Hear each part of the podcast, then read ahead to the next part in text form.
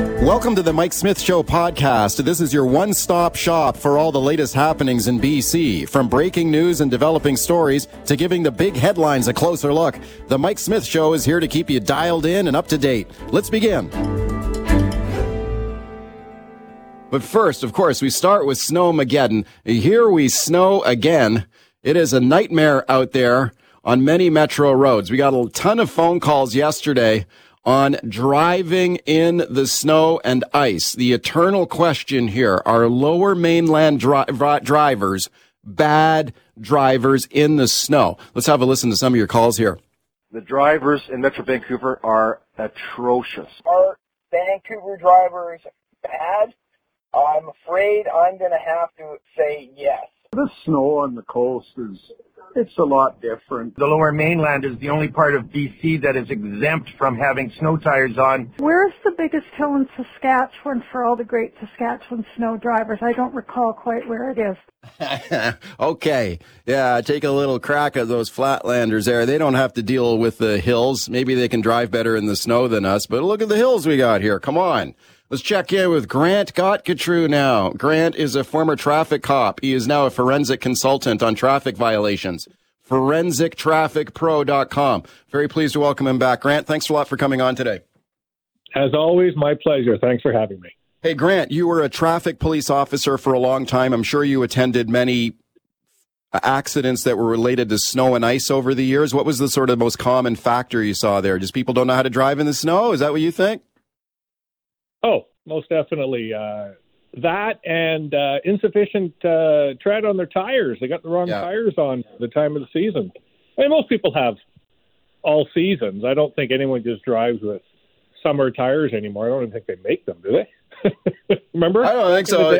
The problem with those all season tires, though, is that it's a very misleading descriptor because it should be three seasons, really. I mean, they're not really good for the winter. Winter, you need all weather. You need you need those tires with the snowflake symbol on the side of them. Uh, absolutely, uh, yeah. the all all weather tires are much better. Well, they're such an improvement from all seasons. And you're right, uh, all season tires is is misleading. The problem in the Lower Mainland don't get a lot of snow, but when we do, it's a big dump like this, right? And drivers aren't used to it. And they're how many how many uh, um, new drivers, not only uh, young drivers, but new drivers from elsewhere in the world, uh, come to the Lower Mainland every year, and some yeah. some they're just not used to the snow.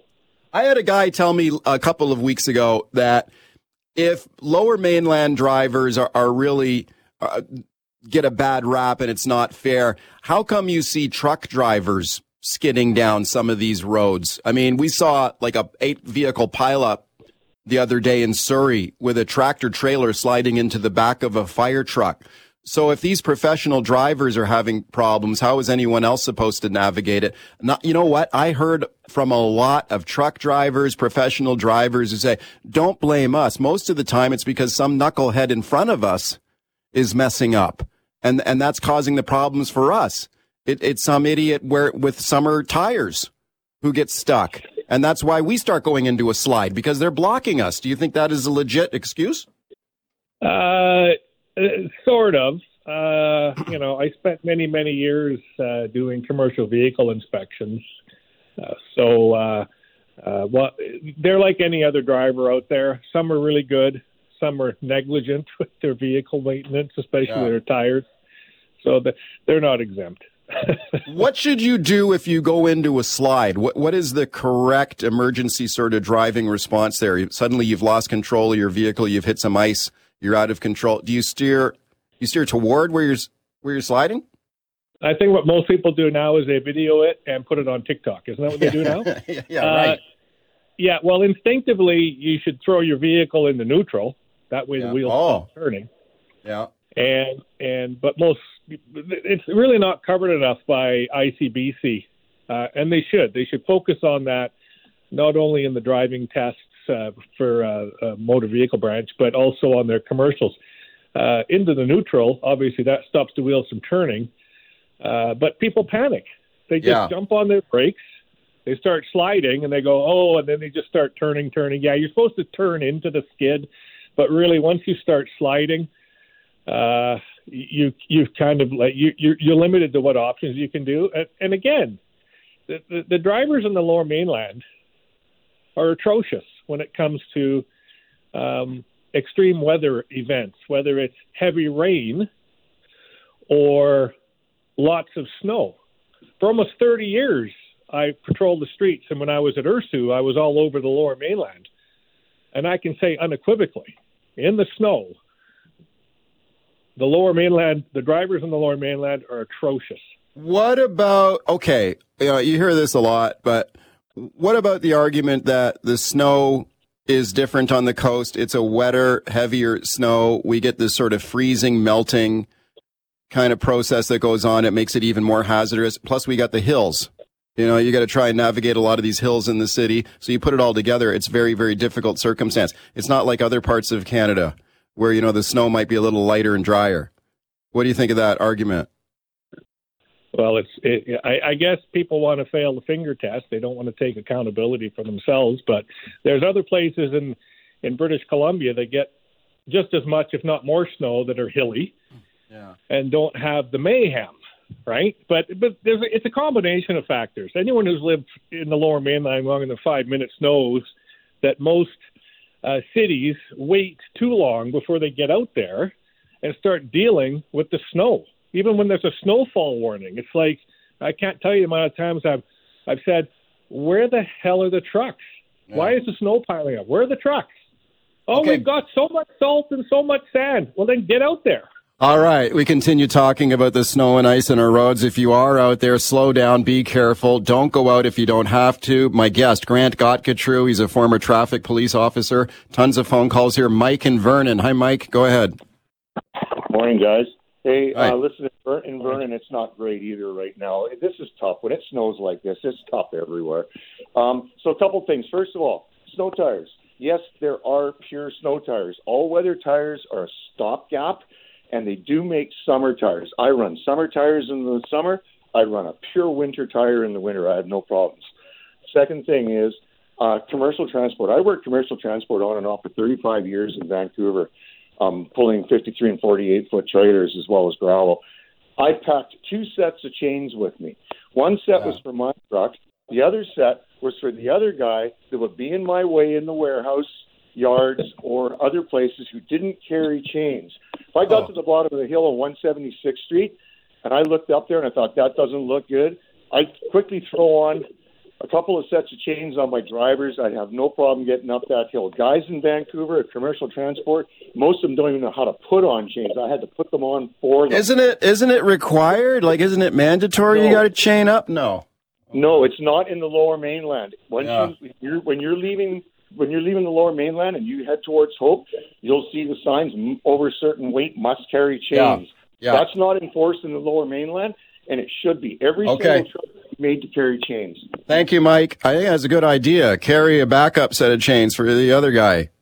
Jay on the line. He's at the ferry terminal in Tsawwassen. Hey, Jay. Hi, how are you? I'm good.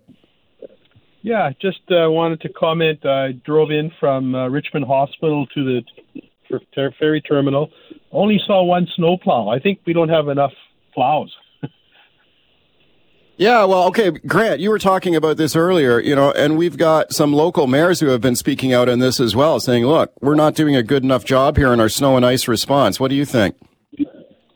Well, of course. I mean, I think anyone, like I said, anyone who's lived in the lower mainland, I mean, I don't live in the lower mainland anymore. I moved after 40 years down there, um, up to the interior. But uh, the reality is, I think anyone can say, yeah, they're just not out enough they're not out soon enough.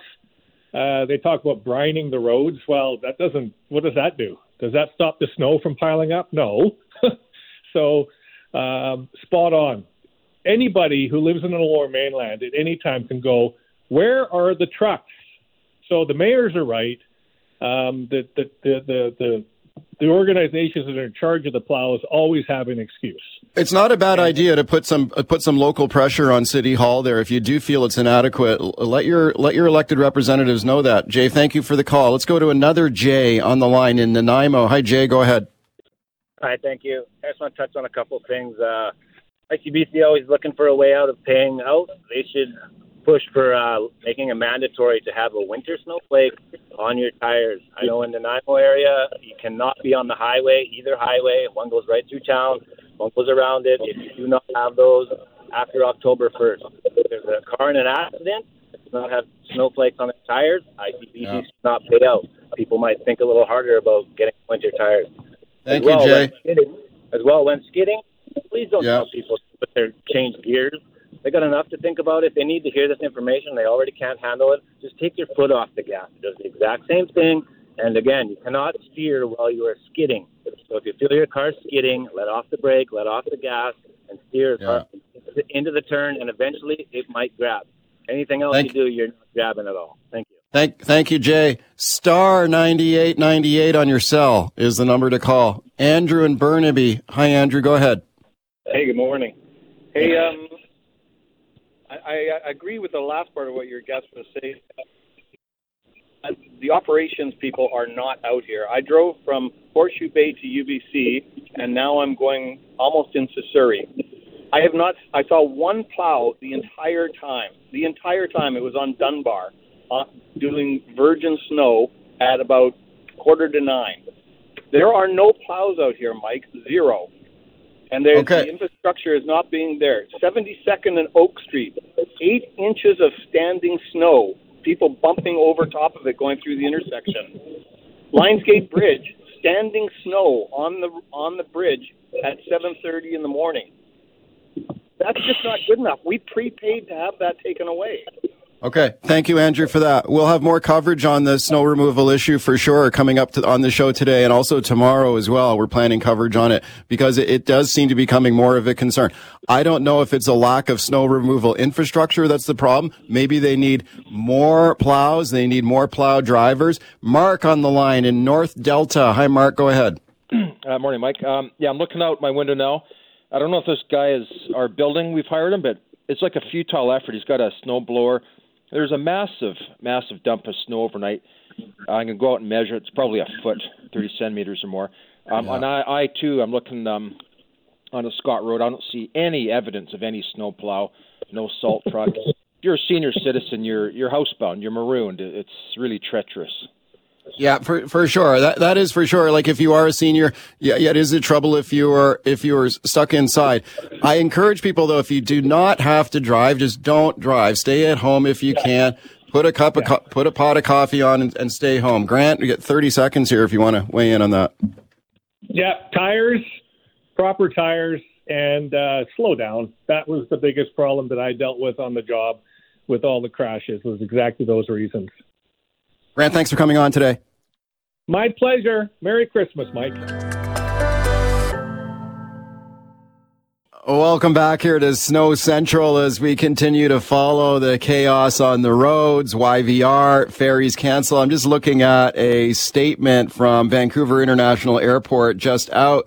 They say the current winter storm has had an unprecedented impact on flights at YVR. There are currently no flights departing YVR. They are trying to get passengers safely off of aircraft that are stuck on the tarmac that can't safely get back to the terminal. Passengers expected to fly today and throughout this week are advised to check ahead.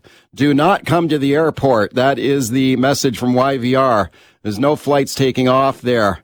And YVR has apologized for the situation. Make sure you keep it locked here for continuing coverage of the storm here as we go forward. Let's check in with Howard Chow now, Deputy Chief of the Vancouver Police Department. I'm very pleased to welcome him back. Deputy Chief, thank you for coming on today. Morning, Mike. Thank you. Hey, let, let, me ask you for your thoughts here on the weather right now, and I'm sure it's a big challenge for, for law enforcement. Tons of accidents out there. What is your message to people out there right now?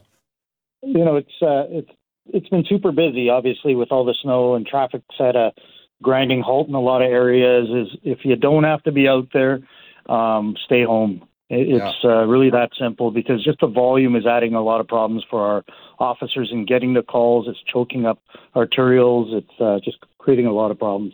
Yeah, what kind of what kind of specific problems does it create for for VPD? Is it just difficult for your cruisers to get through to some of these places if roads are blocked?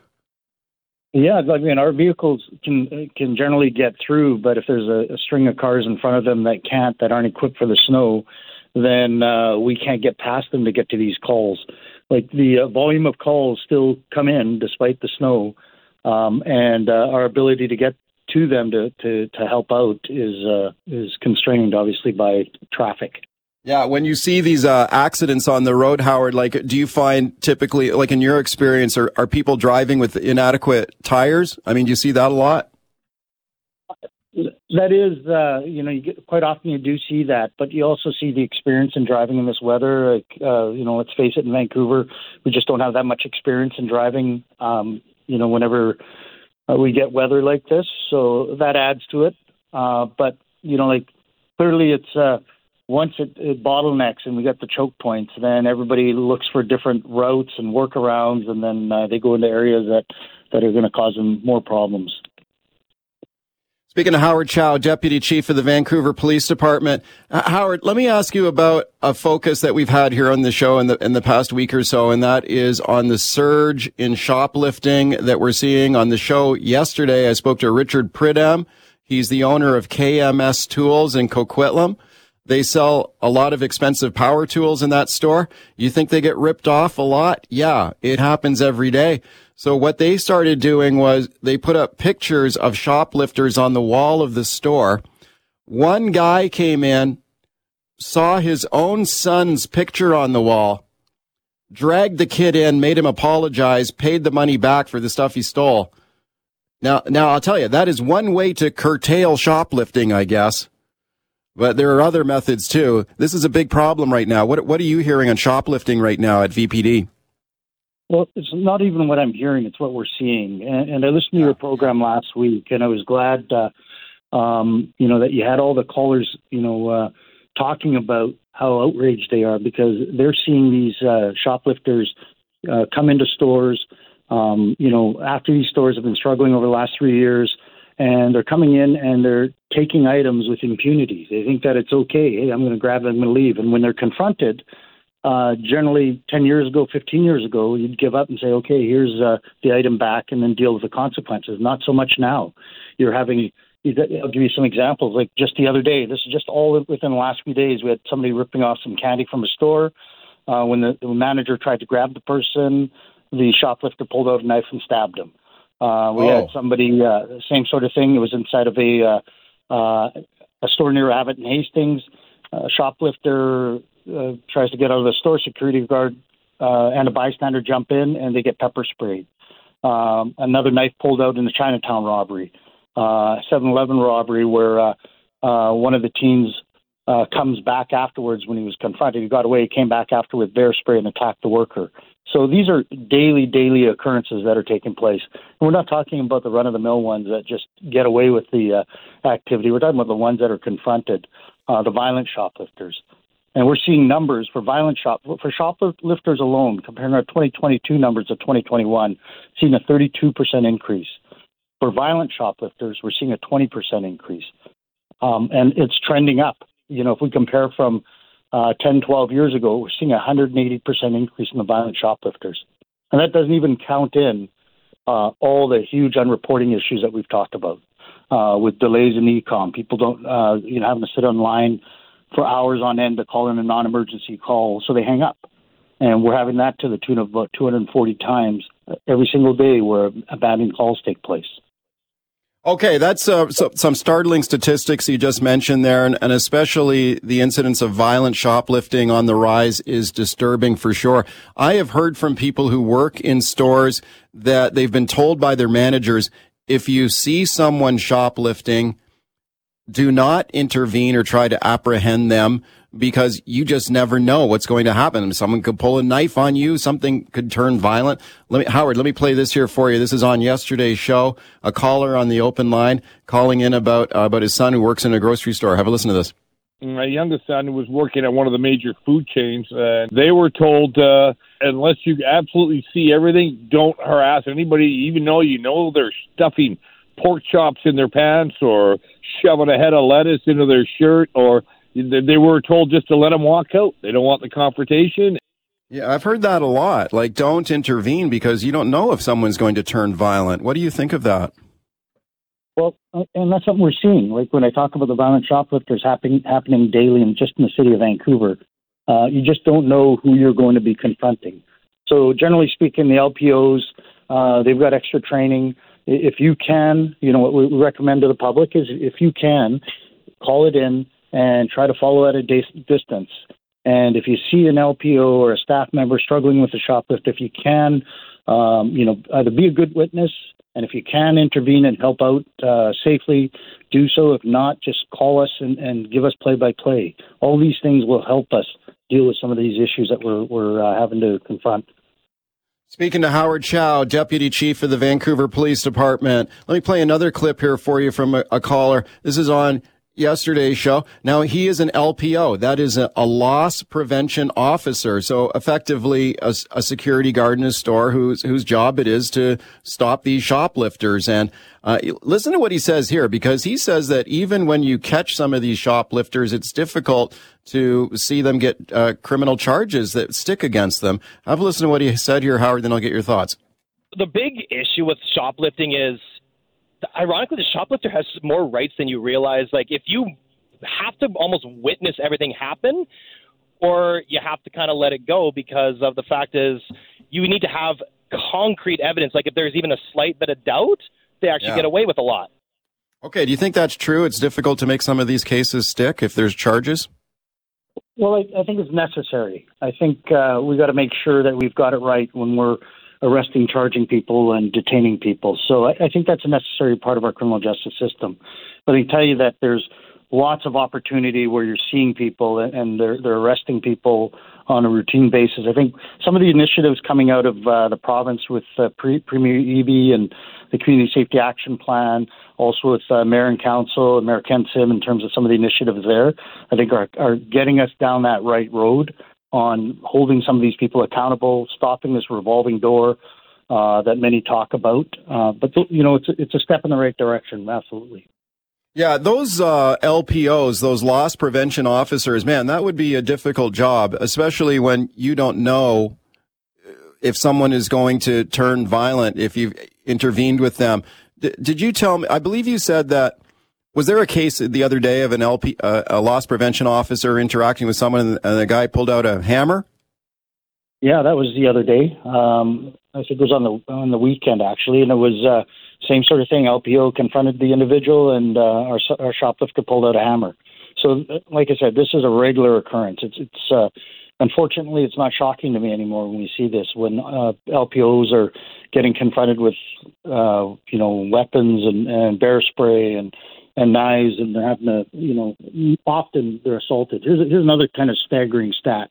Yeah. Um, spitting incidents. We looked at it uh, very closely in 2021. We're finding that we get probably about one a day where somebody has been spat on, and a large number of those um, are against LPO officers, security officers, and police. When when you're confronting, dealing with these individuals, you just caught, you know, in the act, and you know, aside from all this, they get spat on but just some of these things that uh, you know our LPOs are having to put up with uh, just doing their job.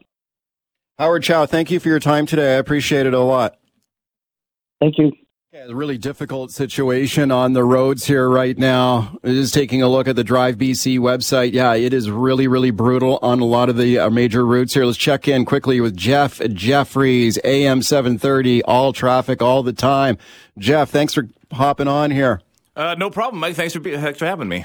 Yeah, you bet. What's the latest out there? Uh, well, the latest right now is like the biggest difference between this time yesterday and this time today is the fact that the Highway 1 West between the Port Mann Bridge and Burnaby has actually been plowed today. So we're actually seeing steady volume and bad road conditions all over the place, but it's nothing like it was yesterday with the brutal traffic on Highway 1 through uh, Surrey all the way into Vancouver. So that is, mercifully is uh, eased up today. Uh, like I said, though, all the road conditions around Metro Vancouver is still very, very suspect. If you don't have to be on the roads today, please stay off the roads today. Seeing a lot of accidents out there? Uh, you know what? Not quite a lot of accidents, but a lot of vehicles who just don't have the proper tires on their vehicles getting stuck on hills, i.e., 176 in Surrey had real big issues today. Boundary Road at both sides of the hill there, they had big issues today. So, pretty much anywhere there was a hill and there was a big truck without proper tires, that's where you saw all the problems. Jeff, thanks for jumping on here. Uh, no problem, Michael. Thank you. Okay, I appreciate it. Jeff Jeffries there, AM 730, all traffic all the time. And we'll be checking in with them throughout the show here, keep you updated on the situation on our roads. Yeah, it is a real mess out there. It's gridlock at YVR. Ferries canceled. Make sure you keep it locked here all morning long. Let's quickly go to your calls. Alex on the line in Tsawwassen. Hi, Alex.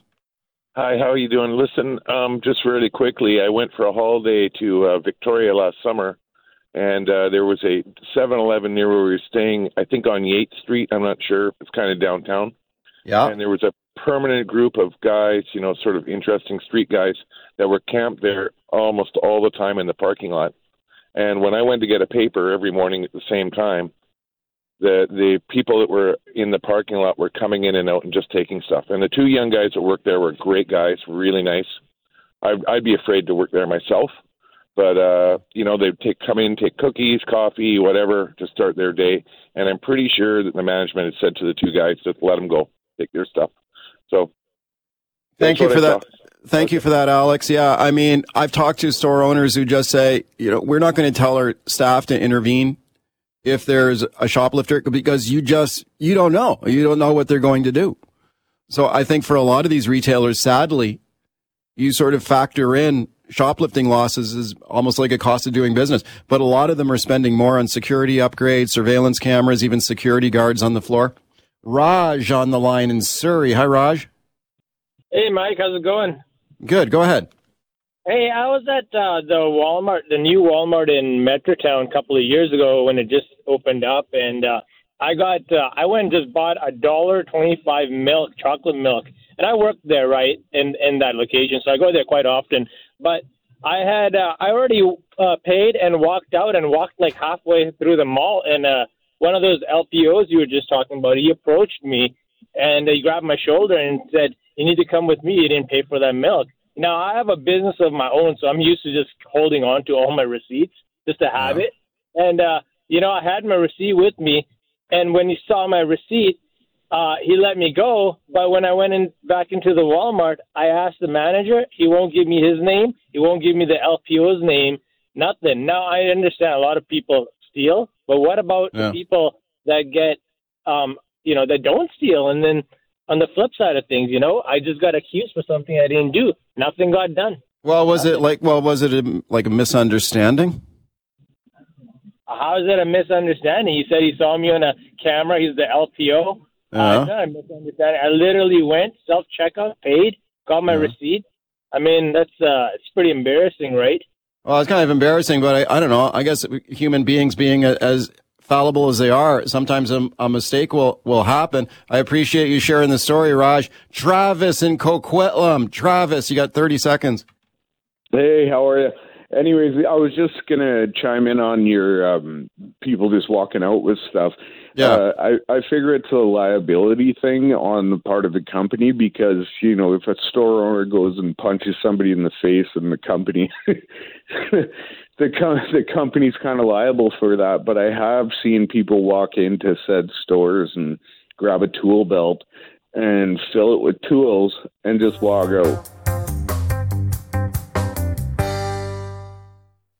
Here we go now with our great single use plastics debate on the show today. Today is the day the single use plastics ban kicks in across Canada. Starting today, the government of Canada banning the manufacture and import for sale of some single use plastic items, including plastic shopping bags, cutlery, food service serviceware, stir sticks, and straws. So you will not be allowed to import these or manufacture them in Canada.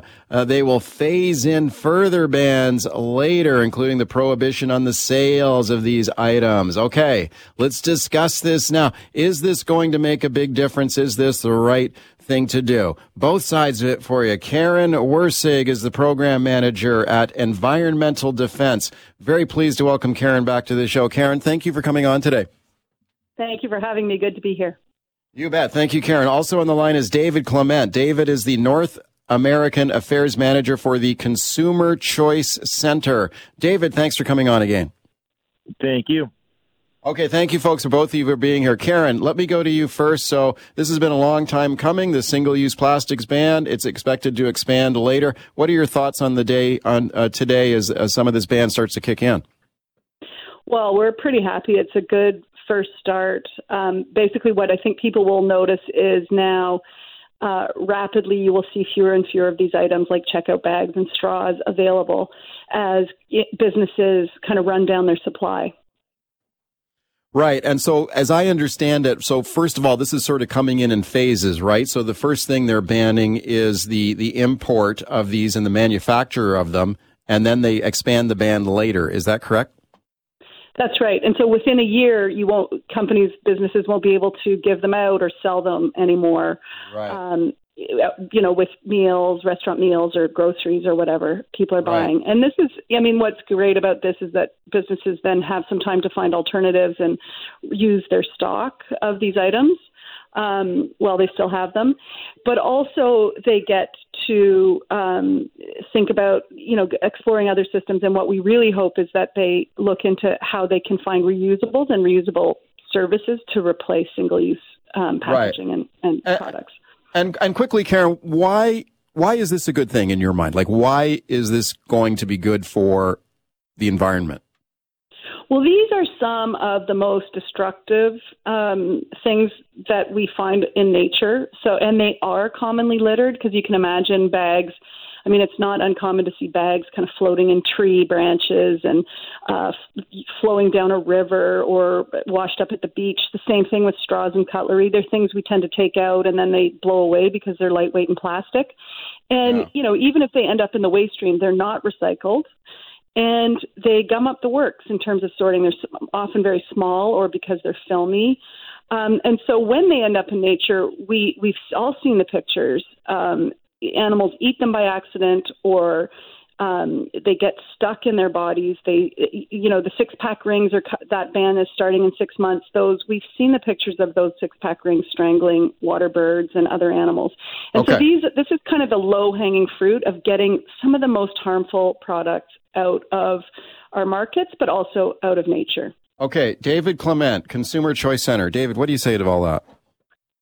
I mean, if you only care about limiting the use of plastic, um, then this could be a benefit in regards to limiting the use of plastic. And I, I say that with a big if. If you care about the environment overall, this is a huge loss. And it's a huge loss because the alternatives that uh, are going to fill the void, whether they be paper bags, cloth bags, uh, paper cutlery, like what Tim Hortons has uh, has announced t- today, those are all exponentially worse for the environment. So, an example would be a paper bag, according to the UK's uh, Environment Ministry and Denmark's Environment Ministry, have to be reused about 43 times to be as environmentally advantageous as a single-use plastic bag. I mean, I uh, maybe maybe there's someone out there who could use reuse a paper bag 43 times. I have a hard time getting it out of my car, um, and so all of the alternatives that consumers are going to be pushed to are worse for the environment. Um, How could a- how could that how could that be true if like a paper Yeah. bag if a paper bag that gets dumped in a landfill would would gradually decompose would it not compared to a, a plastic bag that would not? Of course, but it's the way in which uh, the paper bag is created. Um, it's incredibly uh, energy intensive. Uh, and so, based on if I'm using Denmark's benchmarks, 15 environmental benchmarks ranging from uh, ocean acidification to emissions, um, that is that they use a, a 15 point uh, system to grade these alternatives and papers 43 times. I mean, cloth bags, which we're seeing kind of come back, are upwards of 7,000 times uh, in terms of reuse. And I mean, that's multiple lifetimes of grocery trips, which obviously um, no human lives long enough to ever make that possible. Um, so yeah, the alternatives are not great, and there are exemptions in these rules which will push people to push producers and push businesses if they don't go with those alternatives to plastics which Okay. are thicker, which is just more plastic. Karen, what do you say to that? Well, I think the, the these studies that um, David is referring to have been largely debunked. Uh, you know, it, the, the problem with these life life cycle assessments—that's what really they're called—is that they depend on you know the model of information you're putting into it. So if if your paper is if your paper bag is recycled, um, it, it won't have the same impact as a non-recycled paper bag. First of all, but it made of recycled paper. I mean, obviously the um, taking of you know natural resources and turning them into single-use products is a terrible idea. We don't support it. Um, but so first of all, that would change the outcome of that life cycle assessment if you're using recycled um, fiber for those paper bags. But secondly, what those assessments never look at is what happens once that item is waste. And you mentioned it. Um, what, once it happens in a landfill, yes, the paper bag breaks down and it doesn't leach any harmful chemicals into the surrounding ground, groundwater. And it also won't choke, suffocate, or fill the belly of, um, say, a whale or a camel. These are all animals that have been found with these, you know, ba- plastic bags filling their stomachs. It's terrible. So, Oh. uh, you know, what what these assessments never look at is the waste end of of the equation, and plastic is a terrible waste. Okay, David, Well, I quick mean, response there. Go ahead. Yeah, I don't think that that's that's not accurate on on two points. One, because the life cycle analysis includes end of life, so they include what happens at the end of life and what the the best uh, way forward is in regards to how to dispose of that product.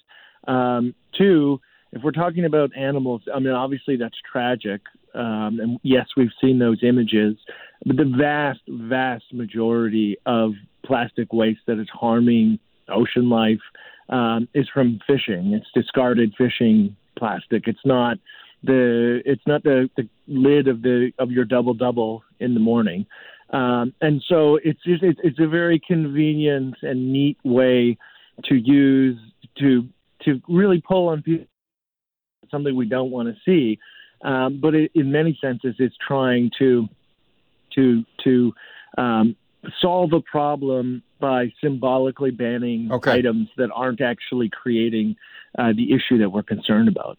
All right, we are debating the single-use plastics ban. It kicks in across Canada today. My guests are Karen Wirsig, Environmental Defense, David Clement, Consumer Choice Center. Phone lines are open 604-280-9898, star 9898 on your cell. Greg in Port Coquitlam. Hi, Greg. Hi, Mike. Um, I'm just kind of curious on this one, only because for the the gentleman on the single use side, I'm wondering what his holdings are in certain petroleum companies because he's a little gung ho on it. When we know we all did the experiment when we were in the third grade, where eight water break or a paper breaks down in water much easier, and you can't tell me that the majority of the microplastics that are found in aquatic life are coming from boats when we've all seen the garbage patch that literally exists in the middle of the ocean that they're trying to pull 10,000 tons of plastic and garbage out of our oceans, and we're eating that stuff. All right, that's in us as well.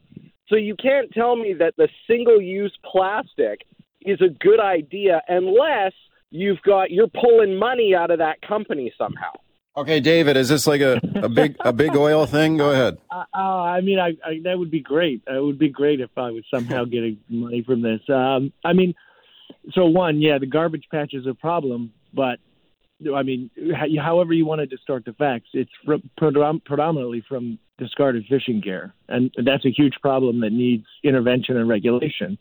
Um, I don't think any of this should actually end up in landfills. I think we should depolymerize all of it because you can break down with new technologies. You can collect and break all of this down to extend the life, life cycle almost infinitively. Um, so I don't think it's oh well if we use them obviously we have to throw them in landfills. No, I don't think we have to do that at all. And there are a lot of Canadian innovators out there who are solving these problems. We just have to empower them uh, to continue to do so. Karen. Listen, we throw away 2.2 million tons of plastic packaging alone every year, and there's no question that some of this ends up in the environment.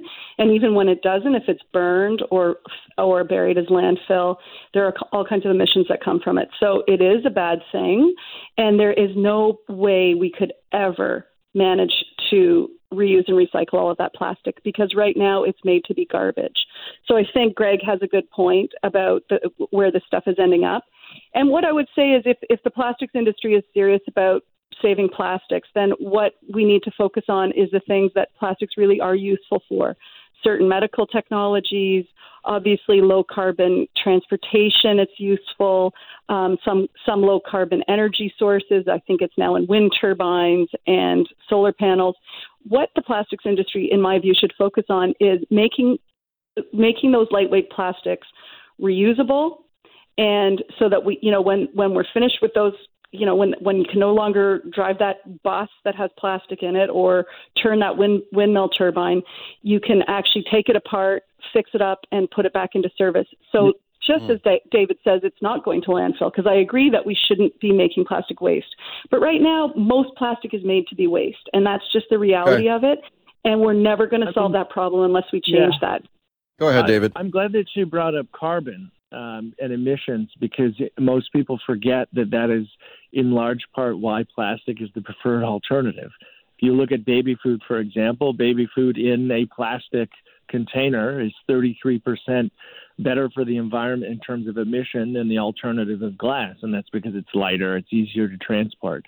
Um, and so, I mean, yes, I'm all for having the emissions conversation. That's a, certainly a valid one. But there are a lot of instances where the reason why we use plastic is because it's actually better for the environment. And if we want to have a conversation about the end of life uh, for these products, I think that is what we should be talking about rather than symbolically saying, hey, Joe uh, in Vancouver, you're, we're going to punish you by banning the, the straw that you liked. Uh, even though that really won't have any serious impact on the issue of ocean waste, the animals who suffer from, from ocean plastic, and whatnot. Okay, let's squeeze another call in here. Peter on the line in Kelowna. Peter, you got 30 seconds here. Go ahead. Yeah, so this this happened a couple of times. I'm in line at Starbucks. The guy in front of me gets a medium ice cap. He asked for 10 paper straws because his paper straw disintegrates in his ice cap after about two sips. So how is this better for the environment? The cup's plastic, the lid's plastic, and the guy's taking 10 straws because these paper straws don't work. Okay, we just have two minutes left here, guys. So I'll I'll mm-hmm. give you one minute each here to sum up. Keep it all nice and fair. Karen, go ahead. I think the future for the climate and the future for the environment is reusables. So, yeah, paper straws may be a stopgap measure, just to, to, to speak to what Peter is saying. But really, what we need is to go to reusables, and we, we can have reusables of all kinds of cutlery. It's, it's the way we used to work. We need to go back to it, and companies need to be required to do it and supported to do it so that we're we're cutting the trips that these items have to make. Right now that they're being made somewhere, shipped to us, we use them for a very few very short amount of time and then throw them away and they're shipped somewhere else to be disposed. We need to keep these things in local circulation. Um, reusable straws, plates, cups, uh, takeout containers, bags, and that, that needs to be convenient and affordable for everyone. That's the Okay. real solution here, and it's not something the plastics industry likes because it takes away their business model of throwaway garbage that they can replace every minute. Got a minute left here. David, Yeah. go ahead. So yeah, two important points there: convenience and affordability. Imagine going to McDonald's to order your Big Mac combo and bringing your own, however you want to store it every time. I, I mean, it's that that is. I, I was uh, described as unrealistic for talking about depolymerization. I think that is just an absolute fantasy land. Um, but in regards to affordability, all of these things are more expensive. Uh, I mean, uh, paper bags are 2.5 times more expensive than single use bags. Single use cutlery is over two times more expensive. Paper straws are three times more expensive. So not only are they not better for the environment, the consumer Okay. at the end of the day is paying more for it. All right. I Reusables want to thank are clearly cheaper over time. There's no question. Thank, thank you guys for another really good discussion on this. We have more calls coming in we can't get to. I really appreciate your time. Thanks for doing it. Karen Wirsig, Environmental Defense, David Clement, Consumer Choice Center. Thanks for listening to the Mike Smith Show podcast. Can't wait for the latest episode to drop? Tune into the show live from 9 to noon on 980 CKNW. Want to reach out to me personally with a question or comment? Send me an email, mike at cknw.com. Thanks again for listening.